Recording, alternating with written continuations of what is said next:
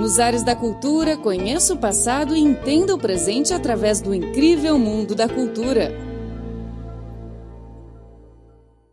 Olá, caro ouvinte, seja bem-vindo ao programa Nos Ares da Cultura. Sou Carlos Shi e falo aqui no estúdio de Pequim. No programa de hoje, queremos apresentar um jogo de tabuleiro, Go, um jogo estratégico de soma zero em que duas pessoas posicionam pedras de cores opostas. O jogo é popular no leste da Ásia e o desenvolvimento do jogo pela internet aumentou muito sua popularidade no resto do mundo.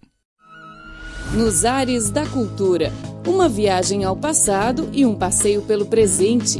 Arte, literatura, dança, comportamento, tradições e tudo mais sobre o incrível mundo da cultura.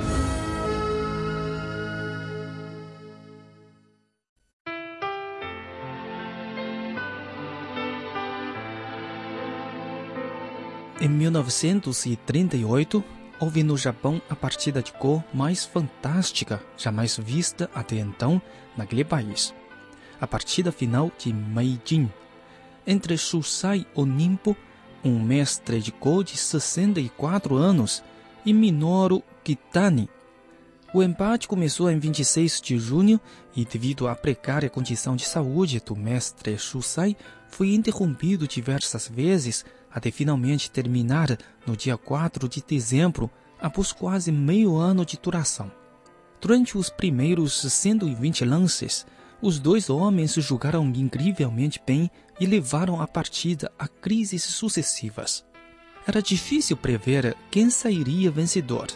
À espera de uma luta impetuosa, Sunsai chegou até atingir os cabelos de preto quando Susai suspendeu a partida após a centésima vigésima jogada, Minoru anotou a centésima vigésima primeira jogada e guardou a lacrada.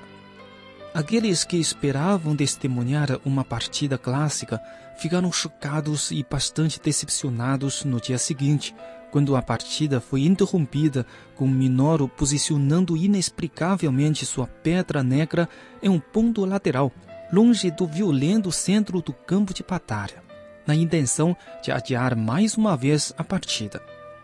Ao fazer isto, Minoru quebrava o ritmo da partida e causava um tremendo choque psicológico em Susai. Em seguida, Minoru venceu a competição. Pouco tempo depois, o Nimbo Susai faleceu acometido por uma doença. Em uma partida moderna de Go, uma tática como essa de Minoru não seria de todo impertuável. No entanto, essa centésima vigésima primeira jogada tirou quase toda a paixão de Sosai pelo jogo. O jogador veterano, em sua busca constante pelo jogo ideal, não tinha como objetivo a simples vitória na partida. Emocionado com o que viu, o escritor japonês Yasunari Kawabata, que tinha sido convidado a assistir ao jogo, escreveu o romance O Mestre do e assim imortalizou aquela partida histórica. De todas as atividades humanas que há no mundo, os jogos de tabuleiro são provavelmente os únicos capazes de fazer com que dois estranhos fiquem sentados frente a frente por dias sem dizer nada.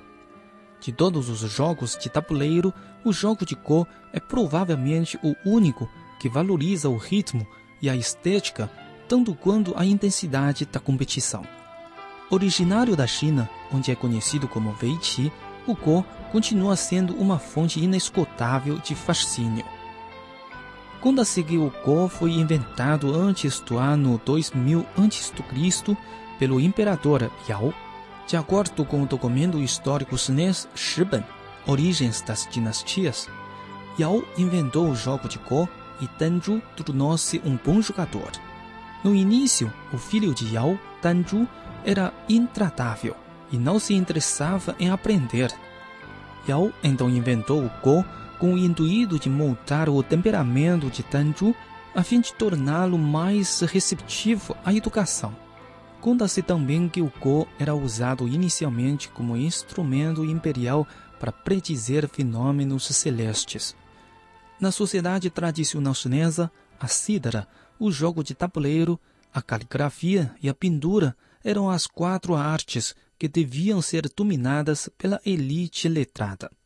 Por jogo de tabuleiro, entendia-se o Go. Ao longo de quatro milênios, o Go tem desfrutado de ininterrupta popularidade na China, onde o domínio de sua estratégia costuma ser considerado sinal de inteligência e sabedoria. O Go parece fácil e simples, um tabuleiro de linhas horizontais e verticais com pedras redondas, brancas e pretas. O jogador que ocupar a maior parte do território vence a partida. É muito importante também cercar as pedras do adversário, pois uma peça é capturada quando cercada pelos quatro lados. Apesar da extrema simplicidade, as variações são quase infinitas. O jogador profissional deve ser capaz de calcular cerca de 50 a 60 jogadas à frente e, o que é ainda mais difícil, capaz de comparar mais de 10 cenários que se transformam constantemente, a partir do que decide o melhor caminho a seguir. Além de ter um excepcional domínio das estratégias, deve possuir apurado senso de situação Conceitos como espessura de proteção e sabor das estratégias indicam qualidades de intuição do jogador. Calcular é pensar, enquanto intuir significa saber. Um jogador excepcional deve integrar essas qualidades com excelência. É bem difícil fazer uma estimativa do número de variações do jogo de Go.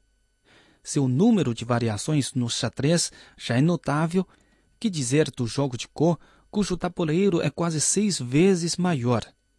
De acordo com um cálculo feito pelo matemático Shen Kuo, da dinastia Song do Norte, o número de variações do jogo de Go devia ter aproximadamente 768 dígitos. Considerando-se um número de nove dígitos significa pelo menos 100 milhões, um número de 768 dígitos seria incompreensível para a mente humana. Na verdade, o número é bem maior que isso, pois o jogo permite ainda as táticas de tatie, roubar, capturar e outras incontáveis manobras.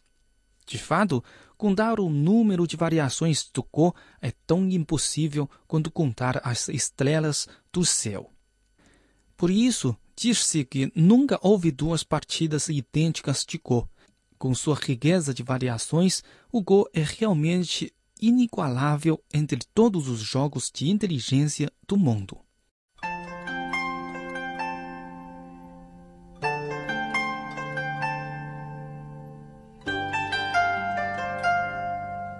Luta impetuosa, 3 mil graus de temperatura, águas correntes não têm pressa, truques invisíveis. Vendo essas descrições, é difícil imaginar que se referem ao jogo de Go. Mas qualquer manual chinês de Go contém frases como essas. O fato de ser um jogo de precisão nunca impediu que fosse descrito em estilo poético, usando todo tipo de metáforas. Para os chineses, o Go é mais do que um jogo de inteligência ele reflete uma forma singular de pensamento e compreensão sobre a vida e o universo. A invenção do Go não pode ser dissociada da filosofia chinesa de unidade entre o céu e a terra. Na antiguidade, o Go era uma ferramenta imperial para a observação de padrões celestiais e a orientação de atividades agrícolas. Só mais tarde tornou-se um jogo as pedras têm apenas duas cores, o branco e o preto, simbolizando a alternância entre o dia e a noite, e também o conceito extremamente importante de yin versus yang. As pedras são redondas como o céu, circular e mutável. O tabuleiro é quadrado como a terra, quadrada e fixa. O tabuleiro de Go tem 361 casas, exatamente o número de dias do ano lunar. Os quatro quadrantes do tabuleiro simbolizam as quatro estações, e os 90 pontos de cruzamento em cada quadrante correspondem aos 90 dias de cada estação. Embora o Go pareça uma arte de luta, sua essência lida com harmonia e equilíbrio. Diferentemente de outros jogos de tabuleiro, seu objetivo final não é capturar as pedras mais importantes do adversário. Quem perdeu pedras não será necessariamente o perdedor. Vencer por um quadrado é uma vitória tão grande quanto vencer por meio quadrado. Não há distinções entre as pedras. Não há cavaleiros ou generais. Todas são iguais e seu poder deriva de inteligência do jogador. Qualquer pedra pode então ser entendida como uma grande força. Em uma competição tão suave, qualquer parte do tabuleiro pode conter possibilidades de mudança. Consequentemente, qualquer situação pode ser enfrentada por inúmeros movimentos distintos, violentos, graciosos ou firmes, conforme a personalidade do jogador e sua maneira de pensar. É praticamente ilimitado o potencial de sabedoria que o homem é capaz de projetar no tabuleiro de Go. Na China de hoje, ainda há muitos torneios de Go. A cada ano, a Associação Chinesa de Go organiza mais de 160 torneios, chegando a uma média de mais de 10 torneios por mês. Tamanha frequência de competições não é vista em nenhum outro tipo de esporte.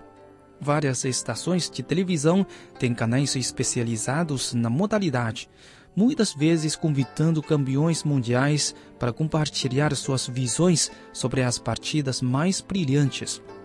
Jogar Go exercita a mente e molda o temperamento. O Go requer de seus jogadores um coração puro e animado. Por isso, é aconselhável que se aprenda a jogar o quanto mais jovem. De fato, todos os mestres de Go se iniciaram no jogo em tenra idade. Sendo o Go um jogo silencioso, seus jogadores são, sem dúvida, um grupo de pessoas mais quieto de nossa sociedade. O Go distanciou muitas pessoas dos ruídos da sociedade desde seus anos de pré-escola. No entanto, como uma competição de força, tanto mental quanto física, as partidas de Go também são, dentre todos os jogos, as mais intensas e mais capazes de testar a determinação de um jogador. Mais do que uma espécie de jogo, o Go é uma ferramenta educacional. Assim, tem sido introduzido oficialmente nos sistemas educacionais da China. E muitas escolas primárias agora oferecem aulas desse jogo. Ávidos por desenvolver a inteligência de seus filhos, os pais consentem com boa vontade que seus filhos aprendam Go. Nos fins de semana, salas de aula dos centros de atividades infantis ficam cheias de jovens aprendizes desse jogo. Assim como a China, outros países asiáticos, especialmente o Japão e a Coreia do Sul, também veem o Go prosperar nacionalmente produzindo numerosos jogadores. O Go foi introduzido no Japão em 735 por Kipi Makipi, acadêmico japonês que fora estudante na China. Mais tarde, espalhou-se pela Coreia do Sul e desde então tem florescido em toda a Ásia. Muitas regras do Go moderno, tais como as que regem os níveis de graduação, o TAN, e as competições pelo título, nasceram em outras partes da Ásia. O entusiasmo pelo Go também se espalhou da Ásia para outros países do mundo. Em 1979, o primeiro campeonato amador de Go reunia apenas 15 países participantes, número que já aumentou para quase 80, com competidores dos cinco continentes. Na África e na América do Sul, a popularidade do Go cresce consideravelmente. Esse antigo jogo não conhece fronteiras nacionais. Atraídos por seu indescritível prodígio, amantes da sabedoria de todos os cantos do mundo reúnem-se em torno de pequenos tabuleiros de Go. As silenciosas pedras e o tabuleiro quadriculado são um oceano de inteligência e um palácio adornado por façanhas mentais. O tabuleiro de Go é uma plataforma de observação da sabedoria humana. Bom, caro ouvinte, o programa de hoje fica por aqui. Muito obrigado pela sua sintonia. e até a próxima.